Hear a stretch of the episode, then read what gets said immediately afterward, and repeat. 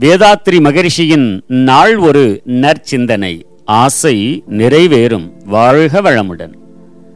ஆசை எழும்போது அதாவது ஏதோ ஒரு பொருளை நாம் விரும்பும்போது அறிவிலே விழிப்போடு இருக்க வேண்டும்.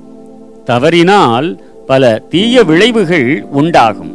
வாழ்க்கையில் எளிதில் தீர்க்க முடியாத பல சிக்கல்கள் தோன்றிவிடும். ஒரு பொருள் மீது ஆசை எழும்போது அதனோடு உறவு கொண்டு கண்ட முன் அனுபவம் தற்கால சூழ்நிலை எதிர்கால விளைவு இம்மூன்றையும் ஒன்றிணைத்து நோக்க வேண்டும்.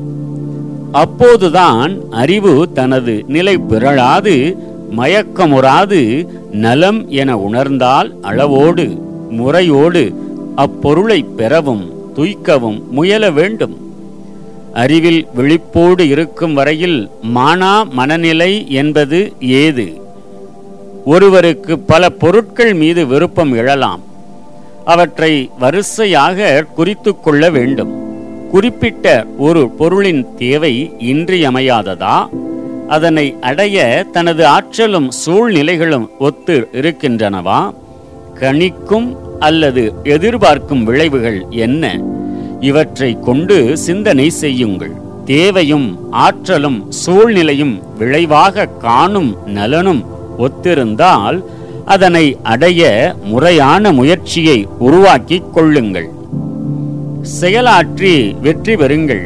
இல்லையெனில் இன்னின்ன நிலைமைகளால் இந்த பொருள் மீது ஆசை கொள்ளுதல் தவறு. எனவே இந்த ஆசையை நான் நீக்கிக் கொள்கிறேன்.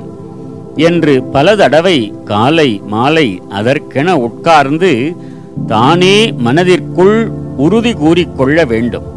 சில குறிப்பிட்ட பொருட்களை பற்றி இவ்வாறு முடிவு செய்து கொண்டால் மீண்டும் பிற பொருள் மீது முறையற்ற அவா எழாது.